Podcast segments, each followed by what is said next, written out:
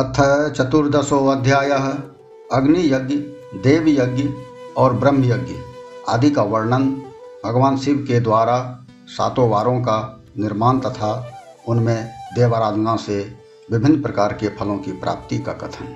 ऋषय ऊचु अग्नि यज्ञ देव यज्ञ ब्रह्म यज्ञ तथे विष गुरु पूजा ब्रह्म तृप्ति क्रमेण ब्रूही नौ प्रभो।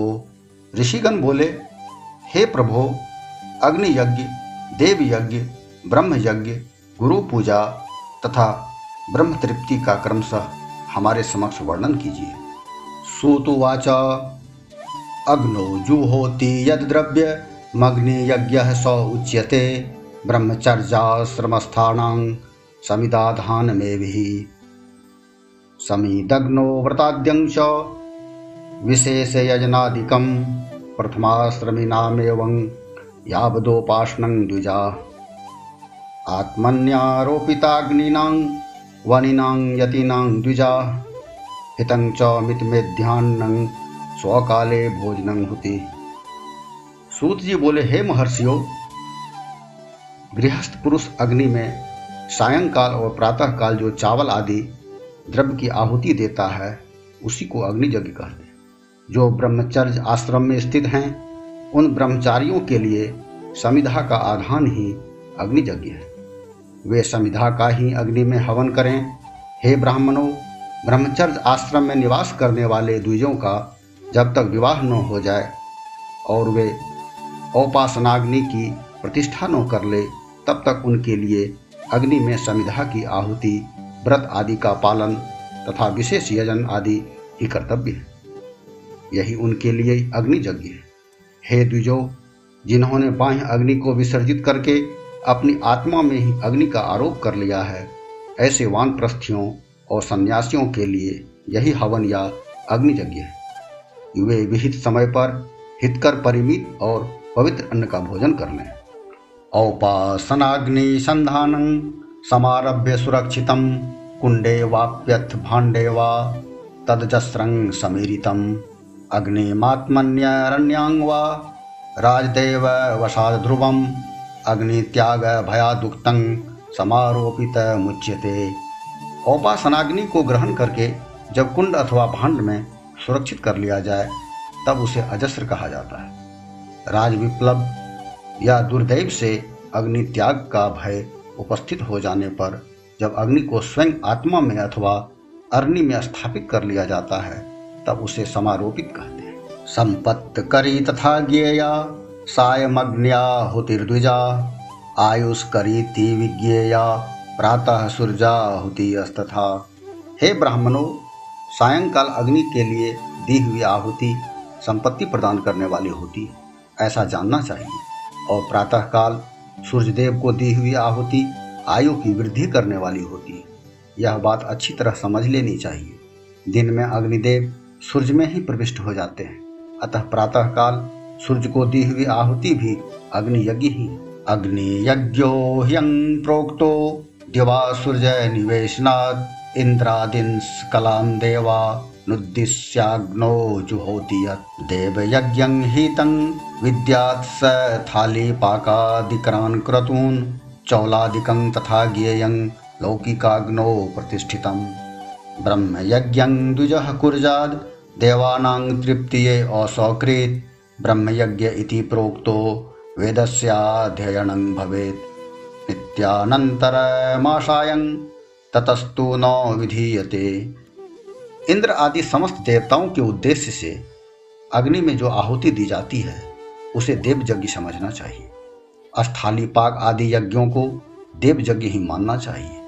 लौकिक अग्नि में प्रतिष्ठित जो चूड़ाकरण आदि संस्कार निमित्तक हवन कर्म है, उन्हें भी देव यज्ञ के ही अंतर्गत जानना चाहिए। अब ब्रह्म यज्ञ का वर्णन सुनिए। द्विज को चाहिए कि वह देवताओं की तृप्ति के लिए निरंतर ब्रह्म यज्ञ करे। वेदों का जो नित्य अध्ययन होता है, उसी को ब्रह्म यज्ञ कहा गया है। प्रातः नित्य कर्म के अनंतर सायंकाल तक ब्रह्म यज्ञ किया जा सकता है। उसके बाद रात में इसका विधान नहीं है। अनग्नो देव यजनं श्रृणोत श्रद्धयादरात् आदि सृष्टो महादेव, सर्वज्ञः करुणाकरः वारान् कल्पितवान् प्रभु संसारवैद्यः, सर्वज्ञः, सर्वभेषज भेषजम्, आदावारोग्यदं वारं, स्ववारं कृतवान् प्रभु, सम्पत्करं स्वमायाया, वारं च कृतवान् जनने दुर्गतिक्रान्ते कुमारस्य ततः परम्।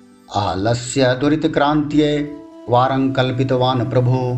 रक्षकस्य तथा विष्णुर्लोकानां हितकाम्यया पुष्ट्यर्थं चैव रक्षार्थं वारं कल्पितवान् प्रभु।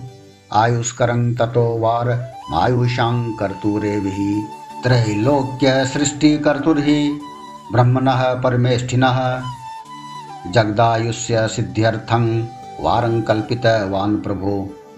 आदौ त्रैलोक्यवृद्ध्यर्थं पुण्यपापे प्रकल्पिते, तयोः कर्तरो अस्ततो वार, इन्द्रस्य च, यमस्य च। अग्नि के बिना देव यज्ञ कैसे संपन्न होता है? इसे आप लोग श्रद्धा से और आदि पूर्वक सुनिए।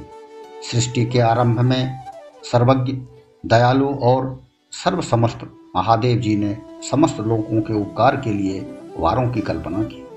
वे भगवान शिव संसार रूपी रोग को दूर करने के लिए वैद्य हैं। सबके ज्ञाता तथा समस्त औषधों के भी औषध हैं। उन भगवान ने पहले अपने वार की कल्पना की, जो आरोग्य प्रदान करने वाला है। तत्पश्चात उन्होंने अपनी माया शक्ति का वार बनाया, जो संपत्ति प्रदान करने वाला है। जन्म काल में दुर्गतिग्रस्त बालक की रक्षा के लिए उन्होंने कुमार के वार की कल्पना की।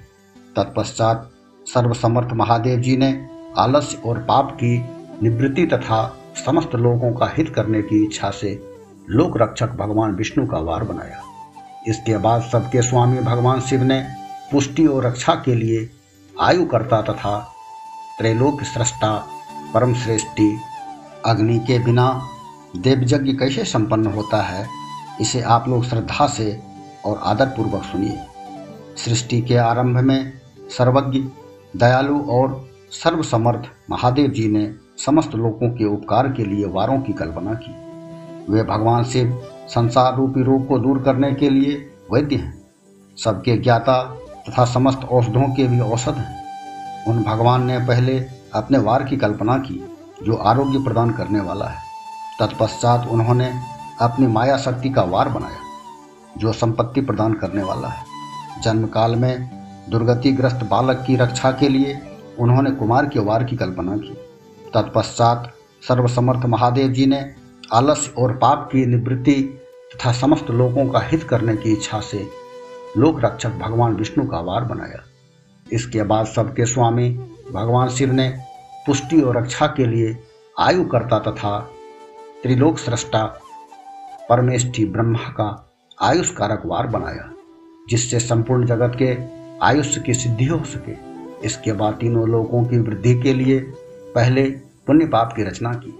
तत्पश्चात उनके करने वाले लोगों को शुभाशुभ फल देने के लिए भगवान शिव ने इंद्र और यम के वारों का निर्माण किया। ये दोनों वार क्रमशः भोग देने वाले तथा लोगों के मृत्यु भय को दूर करने वाले। भोग प्रदं मृत्युहरं लोकानां च प्रकल्पितम। आदित्यादीन् स्वस्वरूपान सुख दुःखस्य सूचकान्। वारे सान कल्पयित्वादो ज्योतिश्चक्रे प्रतिष्ठितान्। स्वस्ववारे ही तेषां तो पूजा स्वस्व फलप्रदा। इसके बाद सूर्य आदि सात ग्रहों को, जो अपने ही स्वरूप, भूत तथा प्राणियों के लिए दुख सुख के सूचक हैं, भगवान शिव ने उपरयुक्त सात वारों का स्वामी निश्चित किया। वे सब के सब ग्रह नक्षत्रों के ज्योतिर्मय मंडल में प्रतिष्ठित हैं। शिव के वार या दिन के स्वामी सूर्य हैं, शक्ति संबंधी वार के स्वामी सोम हैं, कुमार संबंधी दिन के अधिपति मंगल हैं विष्णुवार के स्वामी बुद्ध हैं, ब्रह्मा जी के वार के अधिपति बृहस्पति हैं इंद्रवार के स्वामी शुक्र और यमवार के स्वामी शनिश्चर हैं। अपने अपने वार में की हुई उन देवताओं की पूजा उनके अपने अपने फल को देने वाली होती है आरोग्यं संपदश्चैव, व्याधिनां शांतिरेव च। पुष्टिरायुस्तथा भोगो मृतेरहाने यथाक्रमम्। वारक्रम फलं प्राहुर्देव प्रीति पुरःसरम् अन्येषामपि देवानां पूजायाः फलदः शिवः। देवानां प्रीतिये पूजा। पञ्चधैव प्रोकल्पिता। तत्तन्मन्त्रजपो होमो। दानं चैव तपस्तथा। स्थण्डिले प्रतिमायां च यज्ञो ब्राह्मणविग्रहे समाराधनमित्येवं खोडसे रूपचारक सूर्य आरोग्य के और चंद्रमा संपत्ति के दाता हैं। मंगल व्याधियों का निवारण करते हैं, बुद्ध पुष्टि देते हैं, बृहस्पति आयु की वृद्धि करते हैं, शुक्र भोग देते हैं और शनिश्चर मृत्यु का निवारण करते हैं। ये सात वारों के क्रमशः फल बताए गए हैं, जो उन उन देवताओं की प्रीति से प्राप्त होते हैं। अन्य देवताओं की भी पूजा का फल देने वाले भगवान शिव ही देवताओं की प्रसन्नता के लिए पूजा की पाँच प्रकार की ही पद्धति बताई गई है। उन उन देवताओं के मंत्रों का जप यह पहला प्रकार है। उनके लिए होम करना दूसरा, दान करना तीसरा तथा तप करना चौथा प्रकार है। किसी वेदी पर, प्रतिमा में, अग्नि में अथवा ब्राह्मण के शरीर में आराध्य देवता की भावना करके सोलह उपचारों से उनकी पूजा या आराधना करना पांचवा प्रकार है। उत्तरोत्तर वैशिष्ट्यात् पूर्वाभावे तथोत्तरम, नेत्रियो शीर्षो रोगे तथा कुष्ठस्य शान्तये आदित्यं पूजयित्वा तु ब्राह्मणान् भोजयेत्ततः दिनं मासं तथा वर्षं वर्षत्रयमथापि वा प्रारब्धं प्रबलं चेत् स्यान् शेदरोगजरादिकं जपाद्यमिष्टदेवस्य वारादीनां फलं विदुः। इनमें पूजा के उत्तरोत्तर आधार श्रेष्ठ हैं। पूर्व पूर्व के अभाव में उत्तरोत्तर आधार का अवलंबन करना चाहिए। दोनों नेत्रों तथा मस्तक के रोग और कुष्ठ रोग की शांति के लिए भगवान सूर्य की पूजा करके ब्राह्मणों को भोजन कराए। तदंतर एक दिन, एक मास, एक वर्ष अथवा तीन वर्ष तक लगातार ऐसा साधन करना चाहिए। इससे यदि प्रबल प्रारब्ध का निर्माण हो जाए तो रोग एवं जरा आदि का नाश हो जाता है। इष्ट देव के नाम मंत्रों का जप आदि साधनवार आदि के अनुसार फल देते हैं। पाप शांतिर्विशेषेण ह्यादिवारे निवेदियेत। आदित्यस्यैव देवानां ब्राह्मणानां विशिष्टदम।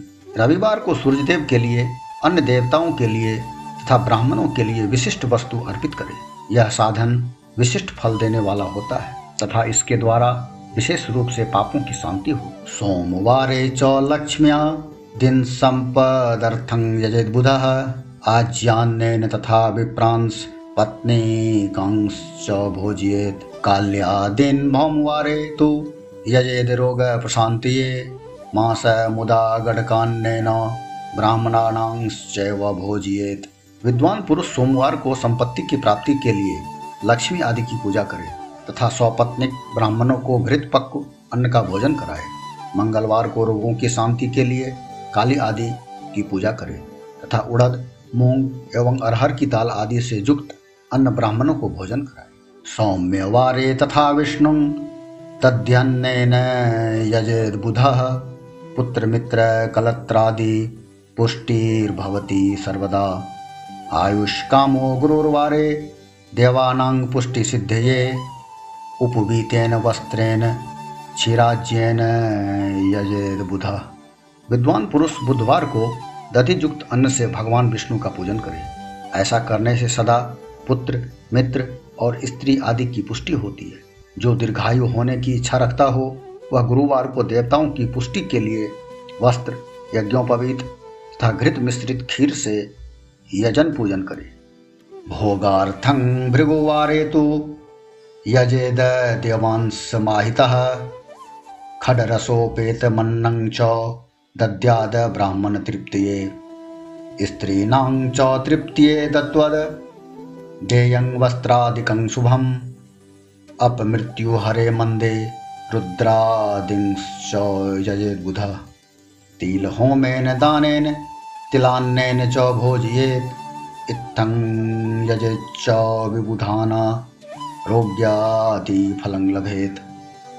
भोगों की प्राप्ति के लिए शुक्रवार को एकाग्रचित्त होकर देवताओं का पूजन करें और ब्राह्मणों की तृप्ति के लिए खड रस युक्त अन्न का दान करें। इसी प्रकार स्त्रियों की प्रसन्नता के लिए सुंदर वस्त्र आदि का दान करें।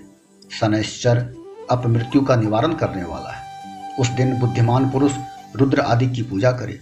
तिल के होम से, दान से देवताओं को संतुष्ट करके ब्राह्मणों को तिल मिश्रित अन्न भोजन कराए, जो इस तरह देवताओं की पूजा करेगा वह आरोग्य आदि फल का भागी होगा।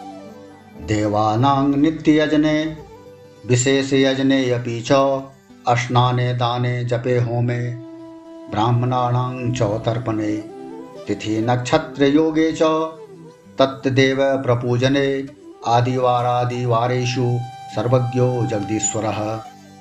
तत्तद्रूपेण सर्वेषा मारोग्यादि फलप्रदः, देशकालानुसारेण तथा पात्रानुसारतः द्रव्यं श्रद्धानुसारेण तथा लोकानुसारतः।